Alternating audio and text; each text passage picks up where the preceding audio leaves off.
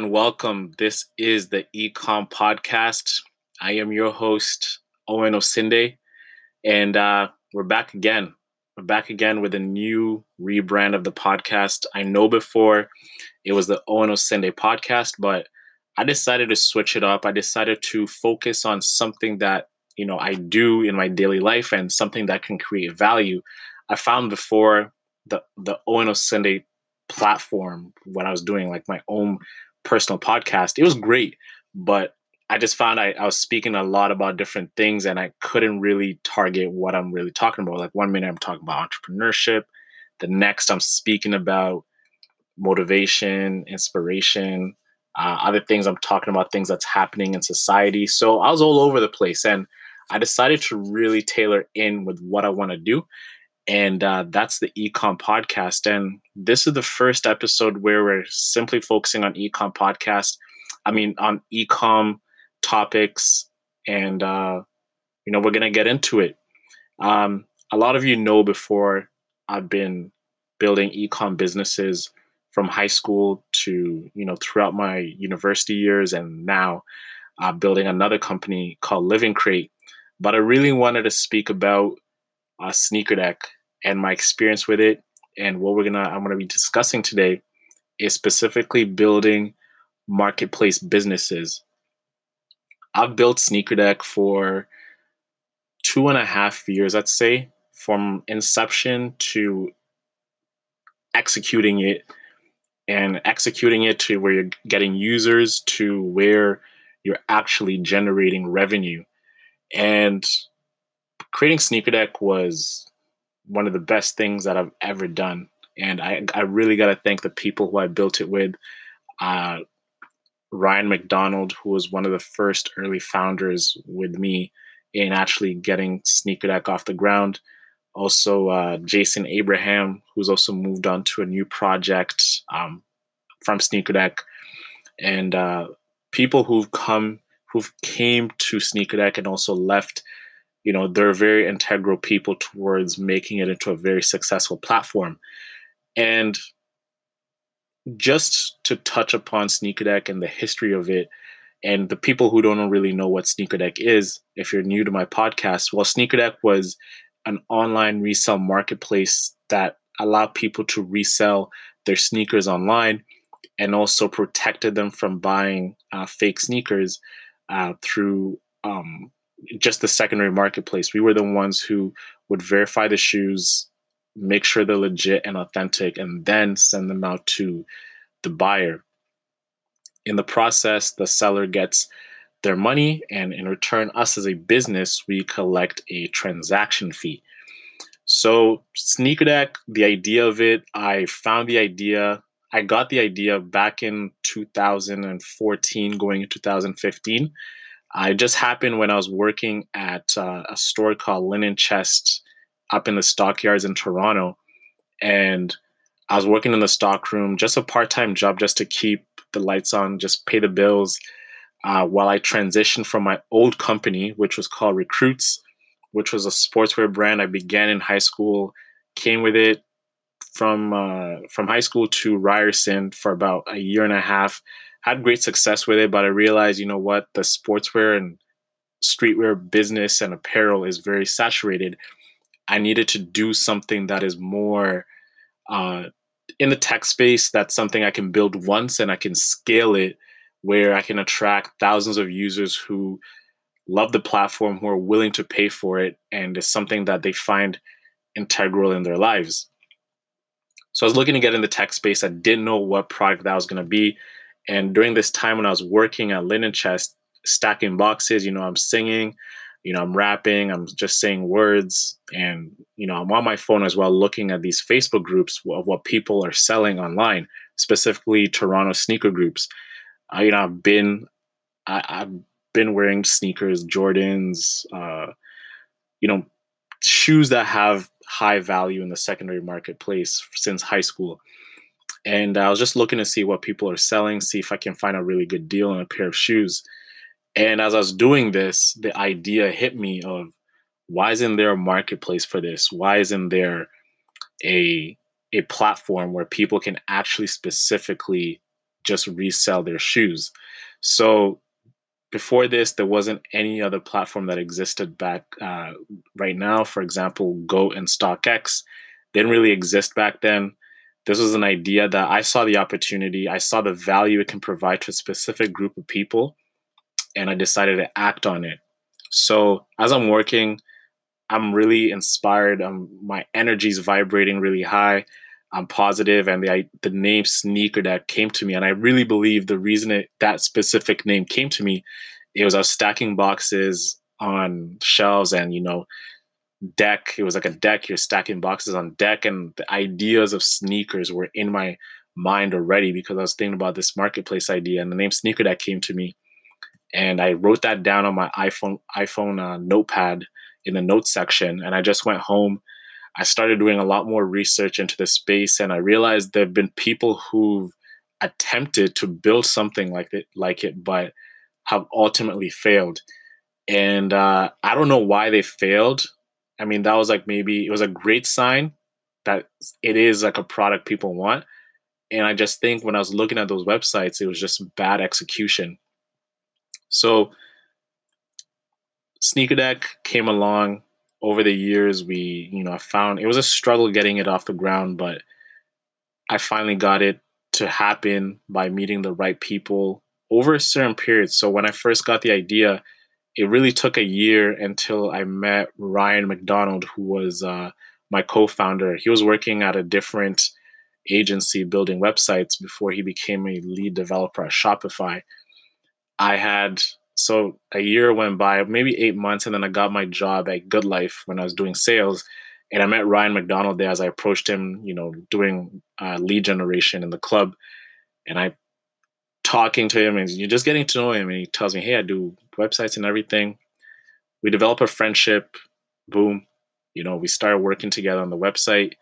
Uh, he leaves for a minute. More co-founders come through the company things start happening, they leave. So during this whole time, just going through many, many setbacks with people coming in, getting hopeful, and it was just some. It was not a mess, but it was a lot of ups and downs. I'd say to get the idea off the ground. But one of the things that I really realized was I was very resi- resilient in trying to get this idea off the ground because I saw the space, I saw the market, I did a lot more research into it, and there was one specific blog, um, which was actually written by the co- by the founder of StockX. His name is Josh Luber, and he had all these statistics about the secondary marketplace, which is uh, the the underground market for sneakers. He did a lot of research talking about how the secondary marketplace is a 1.2 billion dollar industry on eBay talking about the value of sneakers in the secondary market and at the time I was like wow this guy's really providing all this data but why isn't he just creating the marketplace so I was like he might create a marketplace he might not who cares? Maybe he's just passionate about writing about sneakers.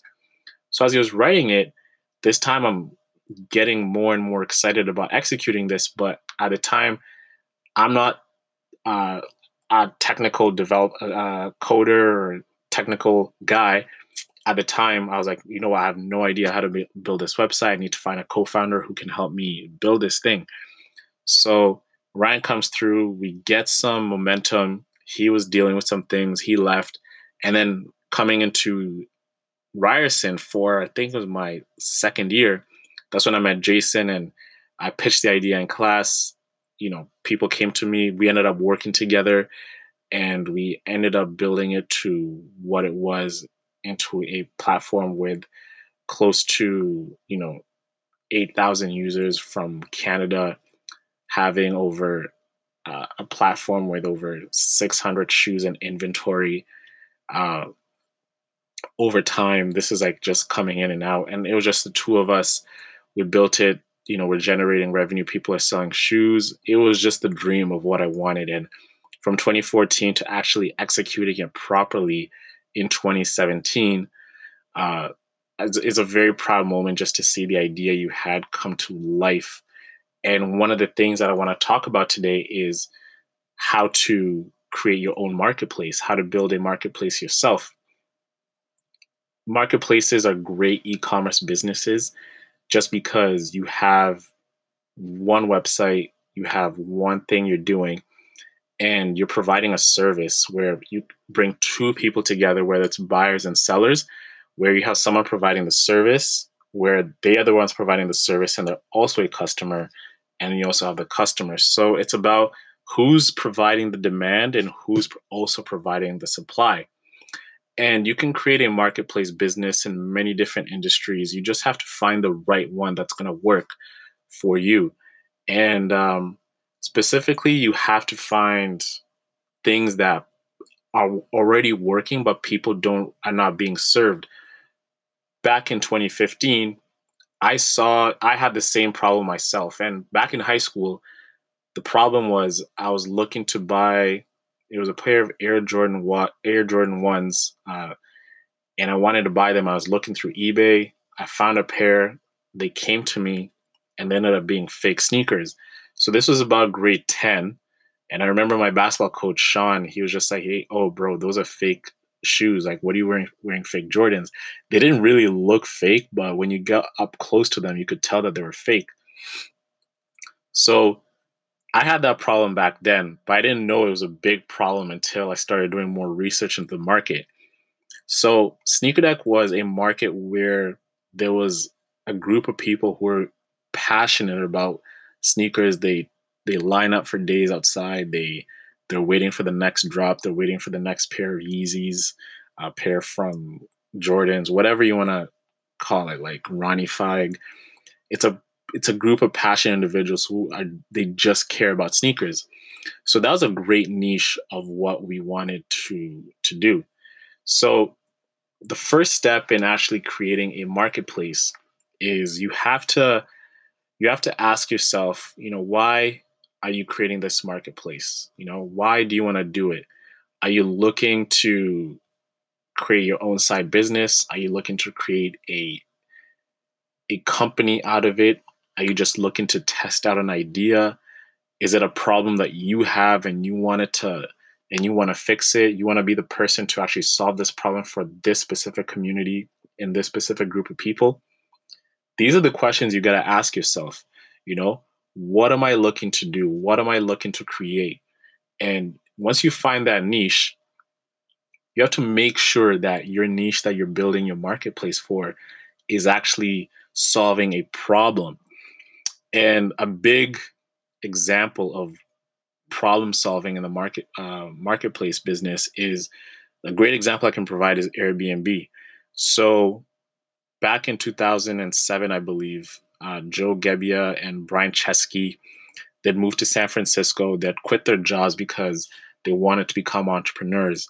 So they were students at uh, RISD, so Rhode Island School of Design, and Joe Gebbia had moved to San Francisco and uh, he called up Brian Chesky. He's like, hey, man, you got to come to San Fran.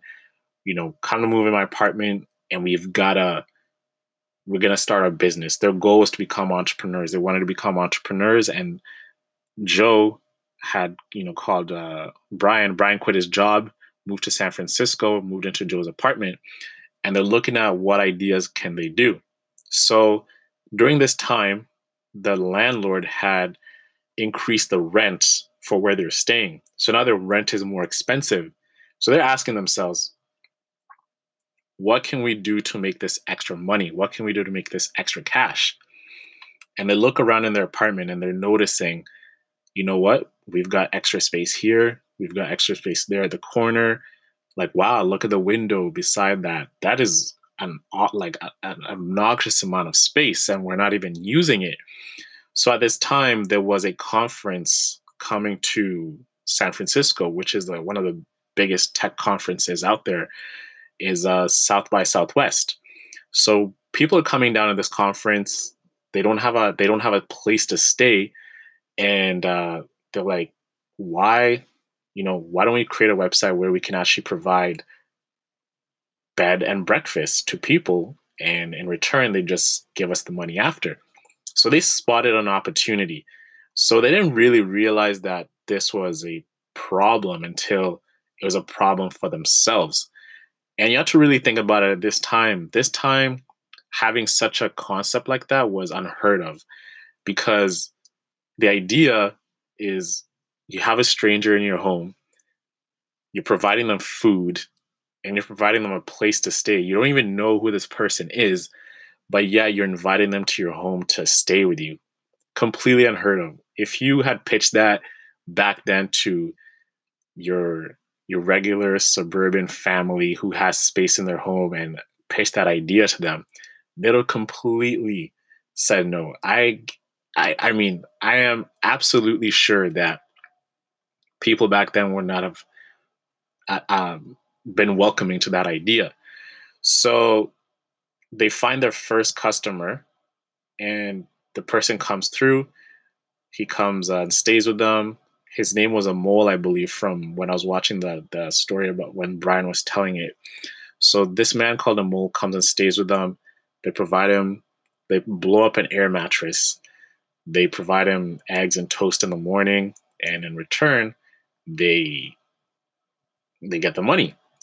So Brian tells Joe, like, why don't we create a website for conferences where people can stay in our homes when there's a conference. And San Francisco is huge. San Francisco is huge. People come there for conferences all the time. Why don't we become the go-to place for uh, you can book people's homes for conferences? So the idea takes off. People start staying in uh, people's homes, but what they found out was the the main problem was it was very very hard. You invite someone to your house, and then after you got to ask them for the money.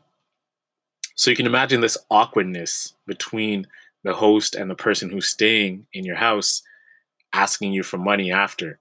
So they decided to build a platform. They decided to build an actual marketplace platform for people to pay through the website.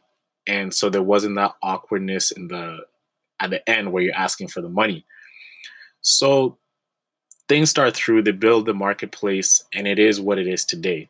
They have over they have millions of homes they have millions of users it's used worldwide.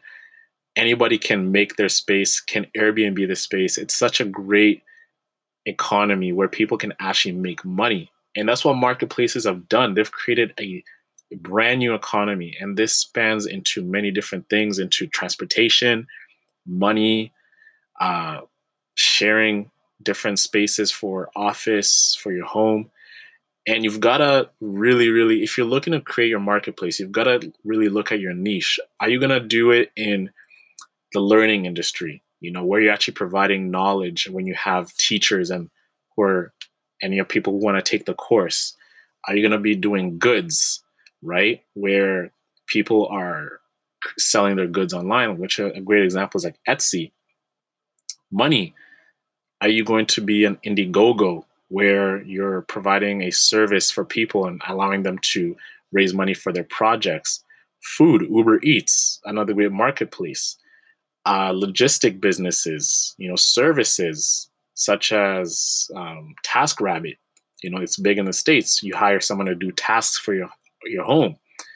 Uh, transportation, Lyft, Uber, um, you know you t- you know you can do many different things but the main industries which are great are in transportation the money the space and uh, also the goods business which is also things like grailed uh, sneaker deck what we did. So you really got to put your thinking lenses on of what you want to do. Uh, you can look around you and see what problems you face in your daily lives right so you want to unlock idle a- assets, as I'd call them. So idle assets, you know, you put things, you, you wear your thinking glasses, uh, thinking hat on. You really put on these, you know, what you want to do. You, you wear a different lens. You look at things from a different lens, and you find things that are not being really utilized, right? And you can look for different marketplaces from just walking around town. You can think of like an idea such as I have a truck, someone needs this truck, I'm not using this truck. Someone could probably utilize this truck for moving and they can come use my truck for a certain amount of time. I get paid, the marketplace gets paid. They get to use my truck for the time that they used it for at a very cheap price. They don't got to go to U-Haul. They don't have to use another service. And, you know, boom, there you have it, right? You're providing value. Someone has a problem. They are looking for a, maybe it's a Ford F 150, something small that they can rent, and you have it, right? So you can build a marketplace as building, bringing people to people who have trucks, people who have different cars, and allowing them to move. Or you can even take it a step further. If you have a truck, if you have something that is a, a cargo type of car, you can become the Uber of moving people's things to their new places. If it's even moving offices, if it's moving to a new home, right? This is a great idea. I mean, I, I don't really want to do it, but if you want to do it, go ahead and do it. Um, it's hard to build a marketplace for sure. And I've learned that the hard way. I mean, it's it's extremely difficult. But once you get to a point where it's critical mass, that's when the idea starts to take over, right? So you want to offer your solution by adding a layer of trust. In a lot of marketplaces, which have also existed from time, you can think of uh, Loquo, which was a Barcelona Craigslist. They didn't have a reputation system. You can do something like that where you're adding a reputation system to your to your business. For SneakerDeck, what we did was we saw that a people are not really people are using Facebook, but when I was really doing research into the Facebook marketplace, I realized one, this is not a marketplace for sneakers specifically. It's people who are who have created Facebook groups and they're posting their shoes. When you see that person's shoes, you want to buy them, but you don't really know the reputation of the seller. They might be selling you a fake pair of sneakers. They might be doing, you know, what do other people think of them? Have are they shady sellers?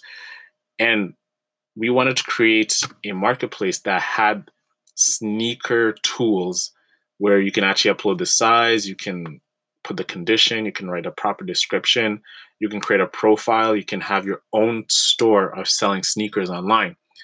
And we saw that as an opportunity. We're like, wow, this is something great. Let's go build it, let's go test it out.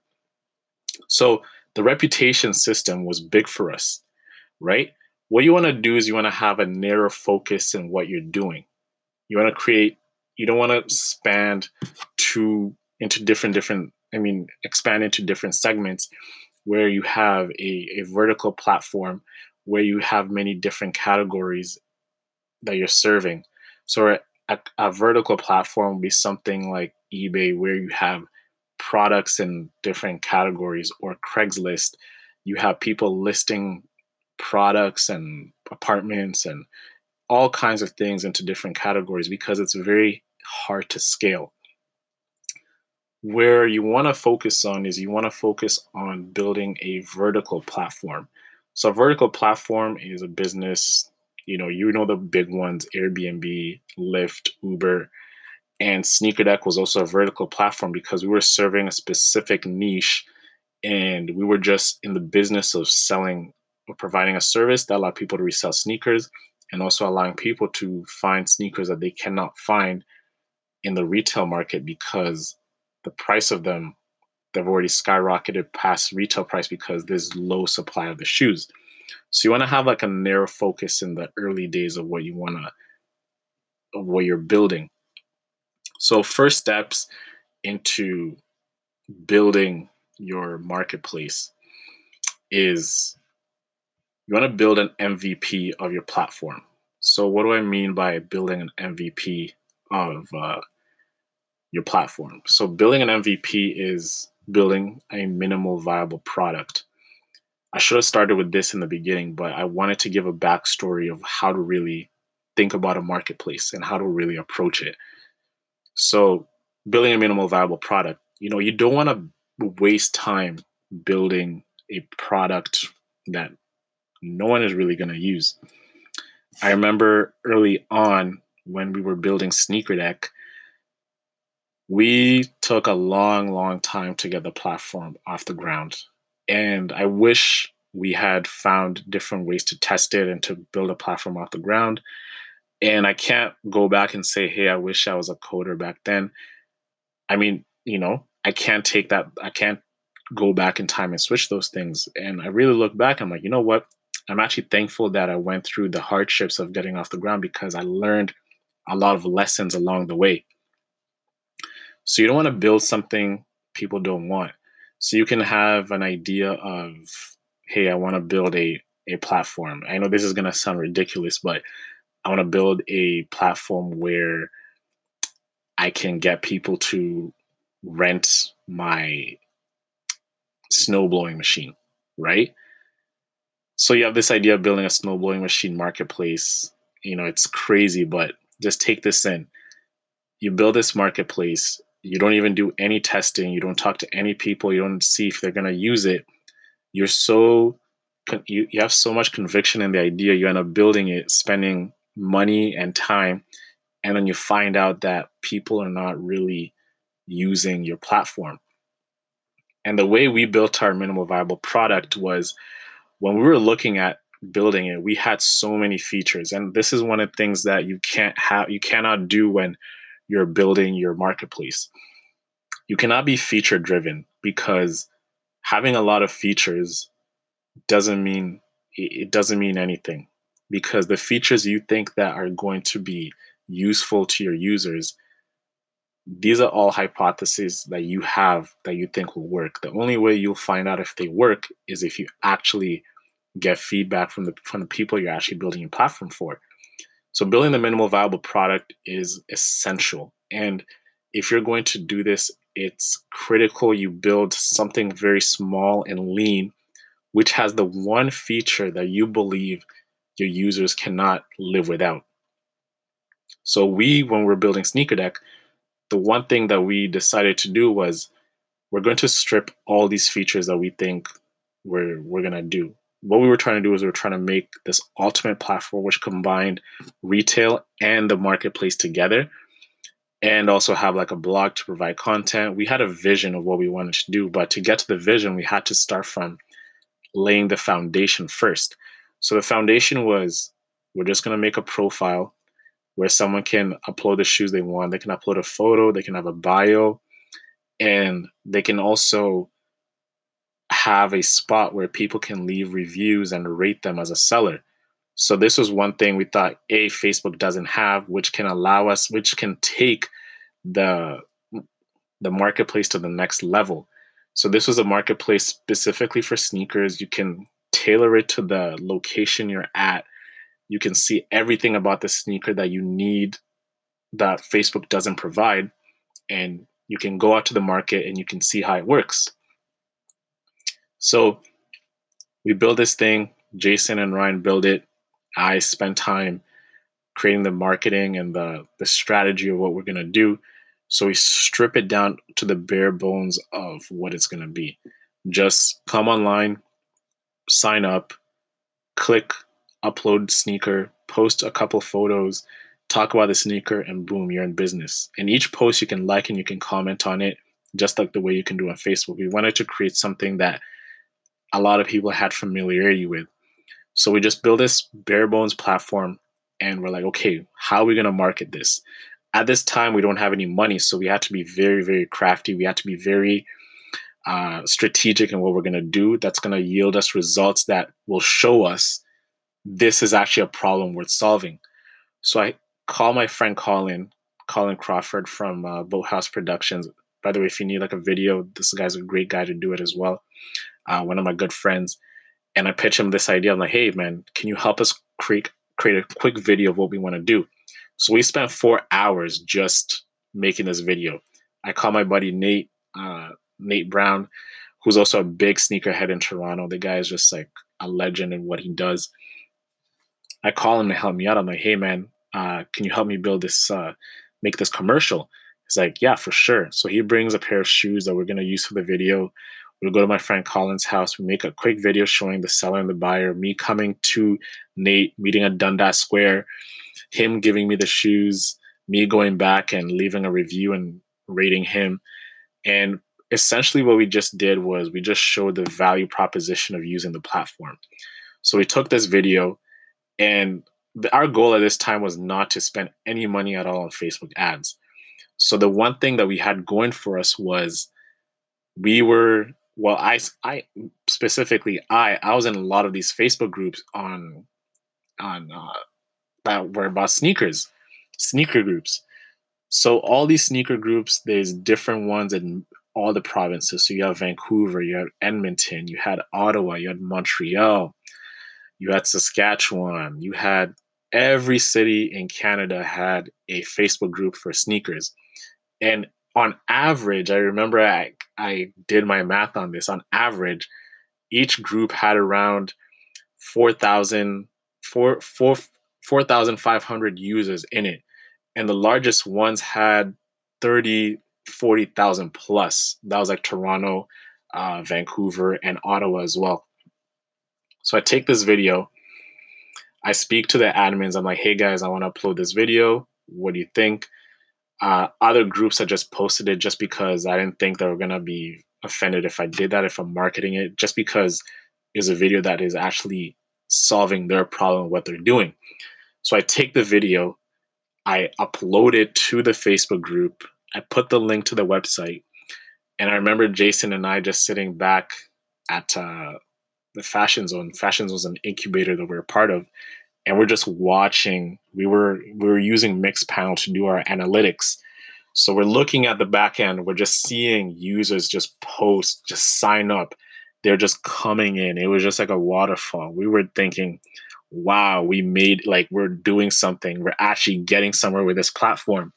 It felt like christmas. It just felt wow we're actually doing this. We're actually creating something that people want. And this is validation people actually want this and they were coming in by the hundreds i tell you like people from all over the country. I remember that night when we first launched it we got our first i think it was 700 800 users in one night. And it's just that the, the best thing about it was was they were just not signing up.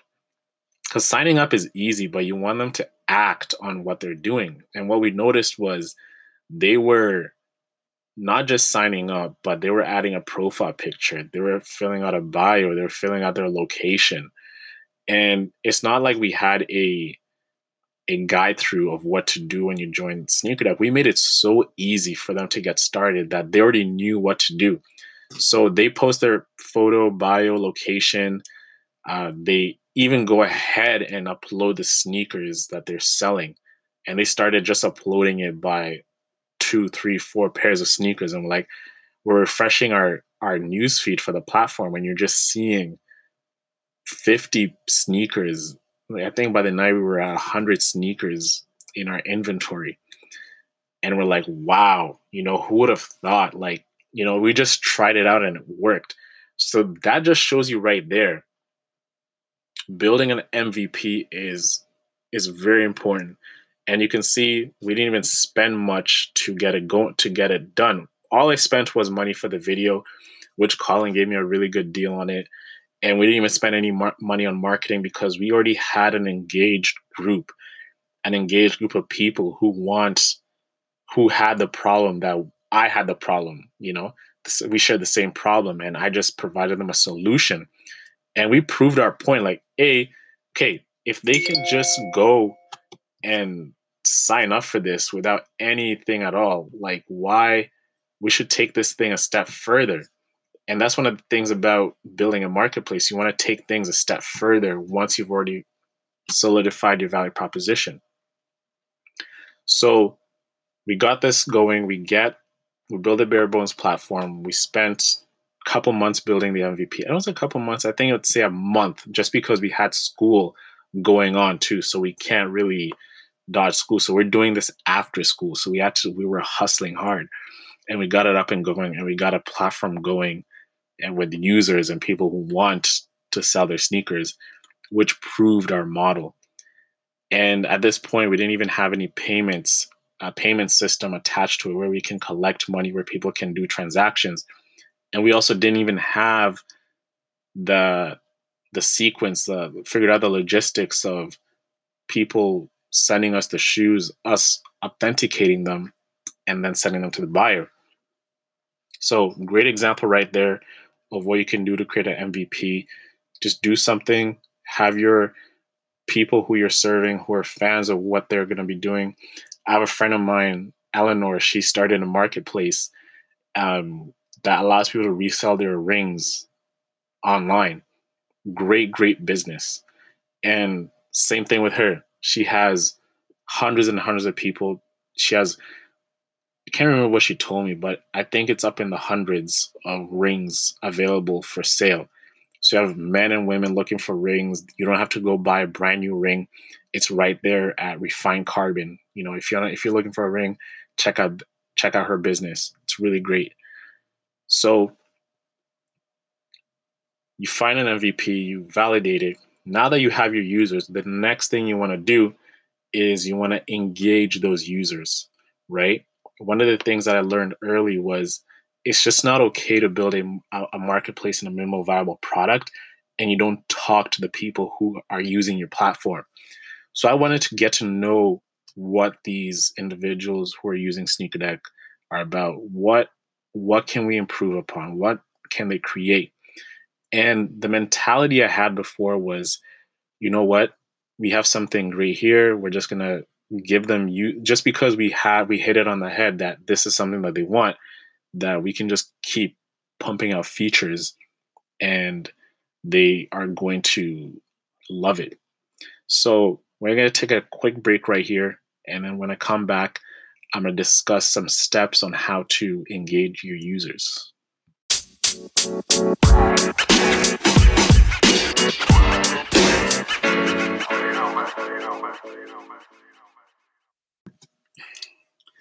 back.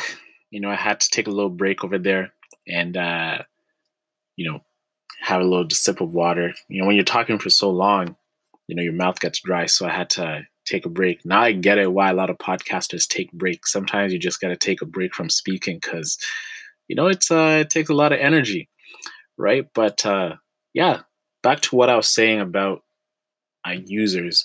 So one of the things that I realized was we have, I and my founders have to stop thinking that everything that we're doing and every solution and every feature that we are creating is not really going to resonate well with the users that we're serving.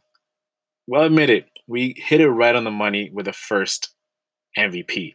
Like we proved our hypothesis that this marketplace is needed. The next step was growing it. And I remember reading one of Paul Graham's uh, articles, some a blog post he wrote on his website. So Paul Graham is one of the the chairman of uh, Y Combinator, and a lot of he's the one who selects the companies that get accepted to Y Combinator. So he said, you know, you have to do things that don't really scale, and this is completely true. We utilized the video. We knew that that was not going to scale, and we knew that to keep the ball rolling, we had to keep going and grabbing users by the hand.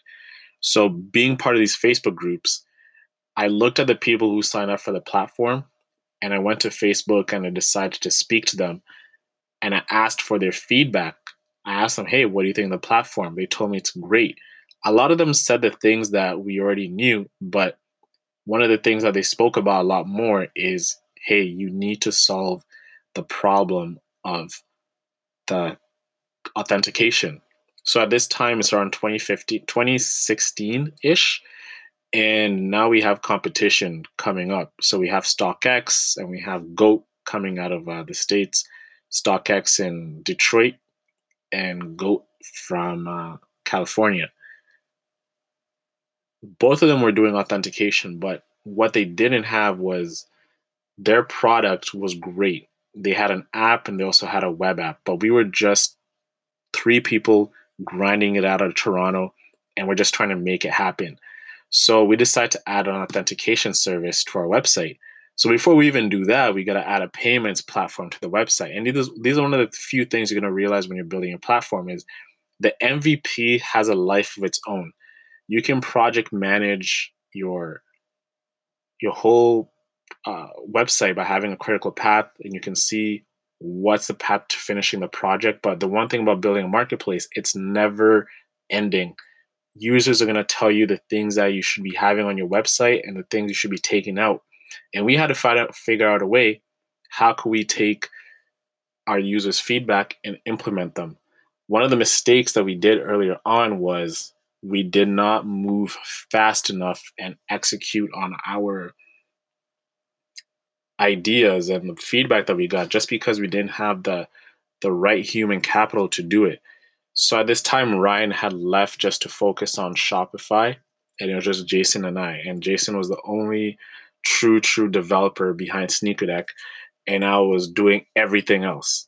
So one of the things you've got to realize is if you're going to be executing on your marketplace and you're talking to your users, you've got to have the people behind you to really implement the ideas and test them out and see if they work. Because if you're getting all this feedback from your users and they're not really, and you're not implementing them right away, they're just going to leave.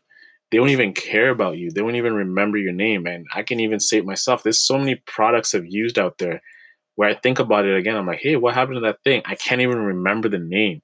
So one of the things you've got to keep doing is you've got to keep going. You've got to figure out a way how to be scrappy. You've got to figure out a way how to get your implementation out and ready within two weeks right things should not be taking long and those are one of the biggest lessons i learned is if you don't move fast enough you're gonna get left behind. But i also gotta be sympathetic to myself as well. We were students right? We're students and we're building this platform and we did great but i think we could have done even better if we had a team around us and we're trying to raise money and developers are even more expensive now. And it reached a point where we're like, you know what, this thing is a great business, but it was not cash flow in- eh, eh, intensive. And one of the things we're going to learn about a marketplace is it's two sides. You have the supply and the demand, and you have, for example, the sellers and the buyers. For any marketplace, you need two people. So you need to solve. You just you're not so, solving one problem. You're solving two problems. You're solving a problem for one user and another person. And you can see it in any marketplace. For Sneaker Deck, for us, is we're serving the the seller.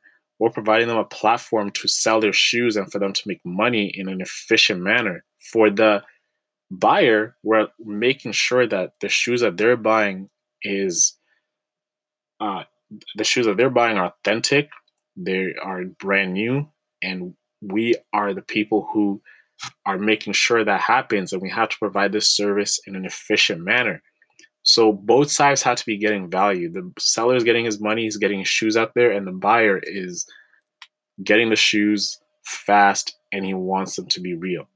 And you can see this in ride sharing as well. The driver provides a service makes his money. The rider gets orders an uber. It's there within 10 minutes or less. They get there safely. They pay through their card. There's no money exchange between the driver and the rider. The rider knows that he's safe because this driver is vetted by Airbnb. There's trust. And the rider knows that this person also has a rating, so you know who's coming in your car. And you can see all this. It creates a safe environment. And that's one of the things that we couldn't do. We were implementing all these things, but we just couldn't move fast enough. And ultimately, us not moving fast enough was the reason for our demise. The reason we decided to move on from the project was incumbents were coming in and they were moving faster than us. They had more funding. They had they had everything in place and it was very it was becoming very hard to compete. They've already cornered the market. They're they evenly split the market share of the market GOAT was doing millions of dollars in revenue, so was StockX. And the one thing we had going on for us was we were a platform where we are serving the Canadian community because a lot of Canadians, if you're shopping through StockX and GOAT, is you're getting your shoes, but you're paying a premium for getting your shoes. So you're paying US dollar on the shoes as a Canadian, and then you also have to pay the duties for coming over the border. So you know there's a there's a big cost for getting the shoes and we were trying to you know alleviate that cost by providing a similar service to uh, to the Canadian market. So one of the things is you've got to be able to move fast and you've got to talk to your users. The next thing I want to talk about is how, what business model are you going to use for your marketplace? So there's many different models you can use. So the one common model is the transaction model, uh, where as the business you just collect a transaction fee for everything you're doing. And I'm just to stick to the examples that you know everybody knows about: Uber Eats, Lyft, Airbnb, uh, Kickstarter, Indiegogo. Uh, there's a transaction fee for everything you do. So for Uber, you have a transaction fee uh, which comes out of the driver's pay, and you as a as a rider, you're paying for the ride. Money goes to the driver, and some of it goes to to the company doing it. Same thing with Airbnb, and that's what we were doing with Sneaker Deck. We had a 10% transaction fee, and we also had the option of allowing you to pay a premium for the verification. There's a listing fee which other marketplaces such as Craigslist use. So in Craigslist, Craigslist it's free, but if you want your product to or service to get more views, you can pay more to get in front of people. And this works only, and I repeat, it only works only if you have critical mass. And what I mean by critical mass is your your platform has to have hundreds and hundreds of thousands, even close to a million of users for you to even ask for a listing fee. And there's only a few businesses which ask for a listing fee. And that's, uh, you know, Craigslist. And one of the, you know, Craigslist is one example. There's many more, but that's a popular one. Another one is Etsy. Etsy, it's there's a plethora of different products from different merchants. And if you're selling a product and you want it to get seen, a lot of people are not going to see it because there's other people selling hats, for example. There's other people selling necklaces. How do you how do you expect your necklace to get seen? So marketplaces such as Etsy, they say, hey, you want your product to get seen? Hey, we're gonna pay you're gonna pay a fee and you're gonna be able to get to the front of the people who you want to get in front of. And it's gonna be worth it because you're gonna make sales and you're only gonna pay a small fee for it, which is perfect. There's also the freemium model, right? Where you provide the service for free, but as the user gets hooked onto your uh, product, they have to pay to get those extra features. So you have to really design your product well where you can already know when the user is going to become a paying customer. And one of those is Spocket, for example. So Spocket is a drop shipping service where you can, you know, you upload into your store. And the more products you keep importing to your store, to your Shopify store, the more you, going to be charged a fee for a certain limit. So if you want, if you, you get to 200 products, it's $39.99. Once you surpass 250 products, it's now a thousand products. So now you're like, wow, like I can't delete these products I've uploaded. So I can only, I want more. So I have to opt into the next tier of, uh, of payment that I'm going to be doing to get to, to the next feature. So which is great. So you got to hook your users to your product. You got to make sure that they love it and you got to make them convert by making it hard for them to return. And that's by providing value through the freemium model. And if they want more, you have to charge them.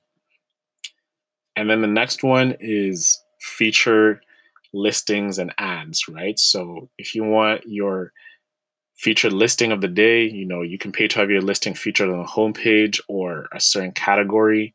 So, for example, like Craigslist, you can pay for featured listing. If it's an apartment you have, if you have a marketplace where you are selling, you're allowing people to post their apartments and you want to get seen, you can tell the person who is selling or renting that apartment, pay this price and we're going to make yours the featured listing of the day for this specific area. And then as well, you have the ads, which you can also add to your platform. So I want to go back to talking about specifically building your your marketplace. And I think a lot of people who build marketplaces they become too broad. They try to do they try to do a lot at once and it's it's really really important that you focus on narrowing your your platform in the early days you know you have to have users um, use your product and also be able to provide them with supply. And this is one of the things of building a product marketplace where you have all these users you're serving a worldwide audience but then let's say you are a buyer from france and let's say Jean Pierre from France is looking for a product and he doesn't have that. There's no product in France that can serve him. So there you just lost a user. So it's really it's it's critical that you focus on one market where you're focusing on one product where there's going to be plenty of it that can everybody has access to it and go from there. Example to show you this is Amazon started by selling books before they started becoming Amazon of who they are today. So they created value from selling books and providing value to people who are passionate about books and they just kept going and going and going. To also find inspiration for the marketplace you're going to be doing, look at what other companies are do are, are doing in the specific niche that you're going after. Right? When we were starting Sneaker Deck, we I looked at is there any existing marketplace that does this? So in 2014, GOAT StockX did not exist, and that's why the opportunity existed. But as time went, we were so slow to executing that they became giants and they executed, and we were just left in the dust, right? So you have to look at what our competitors are doing. So we saw that old competitors they just had bad execution. It was not the vision that we had, and we knew that it was a good idea. Let's go and take that idea on, and the market was ready for it find the history of your competitors. What have they done? You know, what are they doing? Uh, how who are the founders behind the, the product? Have they raised money for the product? Do they have a VC? Do they have angels? Do they who are they, right? Find out who these companies are and see if something like that exists because if you see if you see one person who has an idea you want, that lets you know that it's a great idea to go after, especially if there's only a couple competitors and you see an opening like the way we saw with the Canadian market and we saw we can serve this market and there's a there's a there's users here in Canada who could use a marketplace, then you have a great idea right there. You know there's validation. And you also have validation from investors giving these companies money because it shows you that the market is so big that the investors see a return on investment from having from investing in that product. Lastly, what I want to say is pitch your idea to everyone and see how they react. This is so important because if you think people are going to steal your idea, then you're never going to really get the feedback you need to really get your idea off the ground. A lot of people think that, hey, this person's going to steal my idea. Well, as I said earlier, taking a stealing an idea is so easy. Like it's so easy, but building a great company is extremely hard. Extremely hard. So many companies are built and they fail. Right? To to even build a business to get into the the 10 million dollar mark, even the 1 million dollar mark is really really hard. Like it's like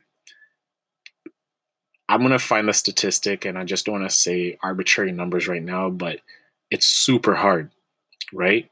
You cannot be scared of people stealing your idea. One, those people don't even have the stomach, the guts to to execute it, and B, it takes energy to launch that idea and to make it to a successful product.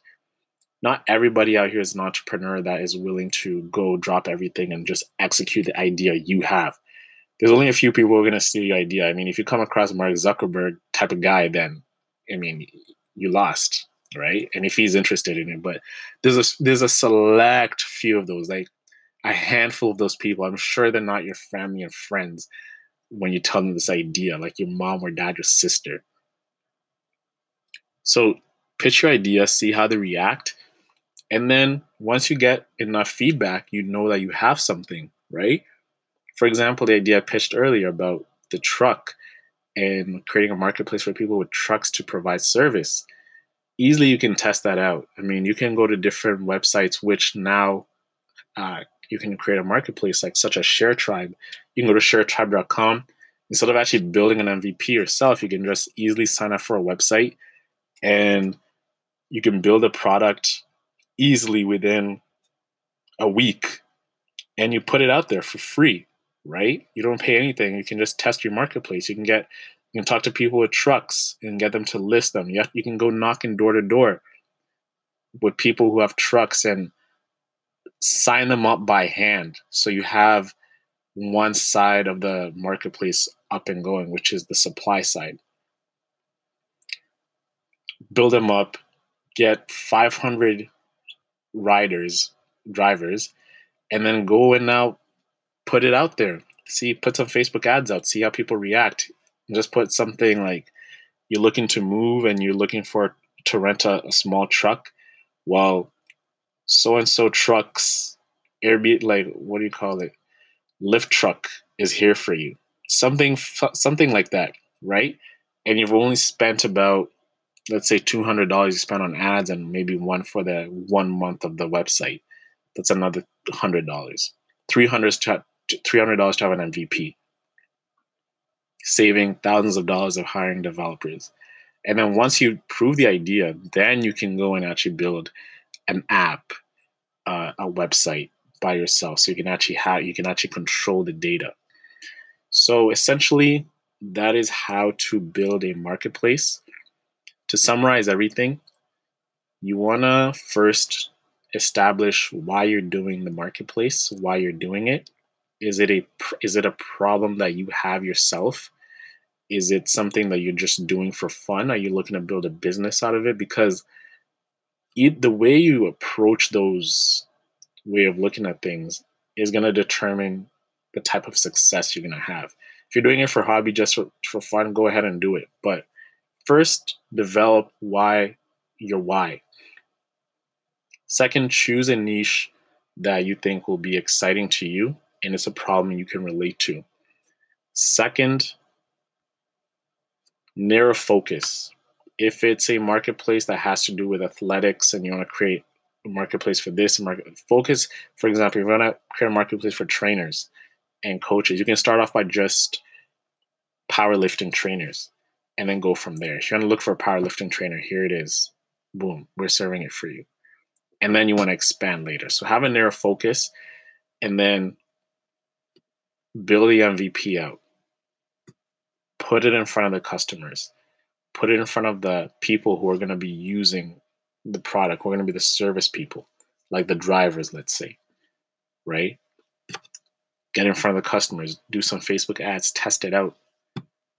Second is talk to the users right? Don't be like me when i was running sneaker deck and we're just sitting in our incubator just coding the website and not doing anything talking to the users until we actually had to get off our butts and actually go out there and talk to people and stand in line and go to Montreal and go to Ottawa and go to all these sneaker trade shows to talk to our users, right?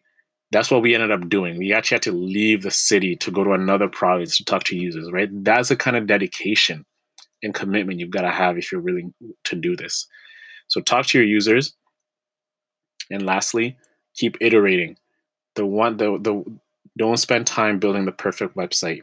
Just build a bare bones, even if it sucks and it's ugly, but it has to provide value. It has to have a means and an end. Problem, communicate the problem. Here's a solution. It doesn't look pretty, but it it it works. It works. And establish that. And then don't build the features what you think is great for the features. Talk to the users, get them the feature, get them to tell you what the features that they want, and then implement that feature with a team that you have. Right? Just keep going, and that's how you do it. Building a marketplace is honestly tough. It's a tough business. If you're gonna do it, you have to be really, really patient because marketplace businesses are the kind of businesses that take a while to really reach critical mass.